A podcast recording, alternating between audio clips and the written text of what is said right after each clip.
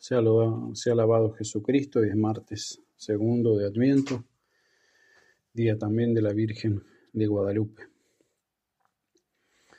Lectura del Santo Evangelio según San Mateo.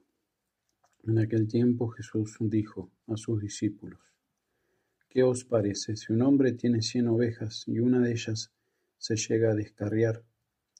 ¿No dejará sobre las montañas las noventa y nueve para ir en busca de, las que, de la que se descarrió? Y si llega a encontrarla, en verdad os digo, tiene más gozo por ella que por las otras noventa y nueve que no se descarriaron. De la misma manera, no es voluntad de vuestro Padre que se pierda uno de estos pequeños. Palabra del Señor.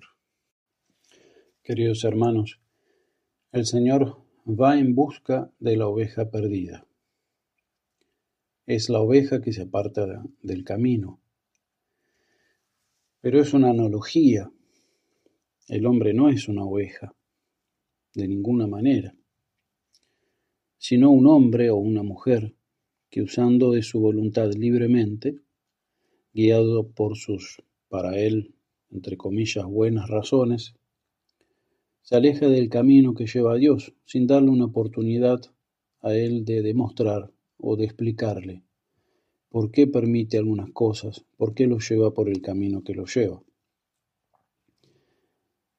Y puede ser que se haya extraviado también sin querer y que ahora esté lamentando su situación. Ahí va el pastor, el buen pastor, a buscarlo. Pero también puede ser que se haya apartado voluntariamente y conociendo lo que hacía. Todo puede suceder. Yo no me imagino una oveja luchando con el pastor, con su pastor, o corriendo en la dirección contraria de su pastor. Pero el hombre sí puede correr para alejarse de su Salvador. Porque sucede que el hombre no conoce bien a Dios. Piensa conocerlo, pero no lo conoce bien. Se ha engañado sobre sus intenciones, piensa mal de Dios. Pero Cristo es el pastor bueno, que sea lo que sea que piense la oveja, la persigue, la acecha por su bien para volverla al rebaño cerca de él, donde no hay peligro. Y cabe preguntarse, ¿tanto esfuerzo solo por un hombre? Sí, porque es pastor de ese hombre, es eh, su oveja, es oveja de su rebaño. Y porque Él es el pastor bueno, para Él las ovejas no son carne y lana. Para el pastor cada oveja es como una hija, con más razón para Dios. Cada alma para Dios tiene un valor infinito porque ha creado cada alma y la ha redimido, ya que por cada una de ellas se ha derramado la sangre de Cristo que por ser sangre de Dios tiene un valor infinito.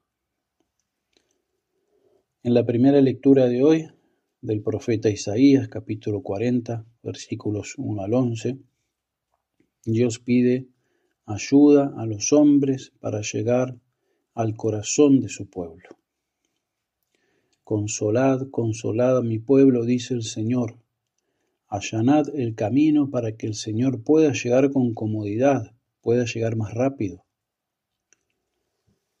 Tanto en las almas para el Señor, que a pesar de ser Dios Todopoderoso nos pide ayuda a nosotros, se confía con nosotros, sus siervos, para que le ayudemos.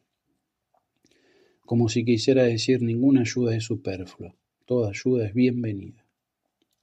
Y esto también es signo del amor que tiene Dios por cada alma y de la preocupación que tiene Dios por las almas que se alejan de Él. Decía San Agustín, tarde te amé, hermosura tan antigua y tan nueva, tarde te amé. Y tú estabas dentro de mí y yo fuera. Y así por fuera te buscaba y deforme como era me lanzaba sobre estas cosas hermosas que tú creaste. Tú estabas conmigo, mas yo no estaba contigo. Reteníanme lejos de ti aquellas cosas que si no estuviesen en ti no existirían. Me llamaste y clamaste y quebrantaste mi sordera. Brillaste y resplandeciste y curaste mi ceguera. Exhalaste tu perfume y lo aspiré, y ahora te anhelo. Gusté de ti, y ahora siento hambre y sed de ti. Me tocaste y deseé con ansia la paz que procede de ti. Que la Santísima Virgen nos conceda la gracia de escuchar la voz del buen pastor, para que si nos hubiéramos alejado del rebaño volvamos a él para alegría de su corazón. Y para que si estamos en el rebaño escuchemos su voz que nos pide ayudar, que nos pide ayuda para llegar a aquellas almas que se han extraviado y necesitan de él en el desierto de este mundo, si es que de verdad hemos entendido y nos hemos convencido del amor infinito que Dios tiene por cada una de ellas.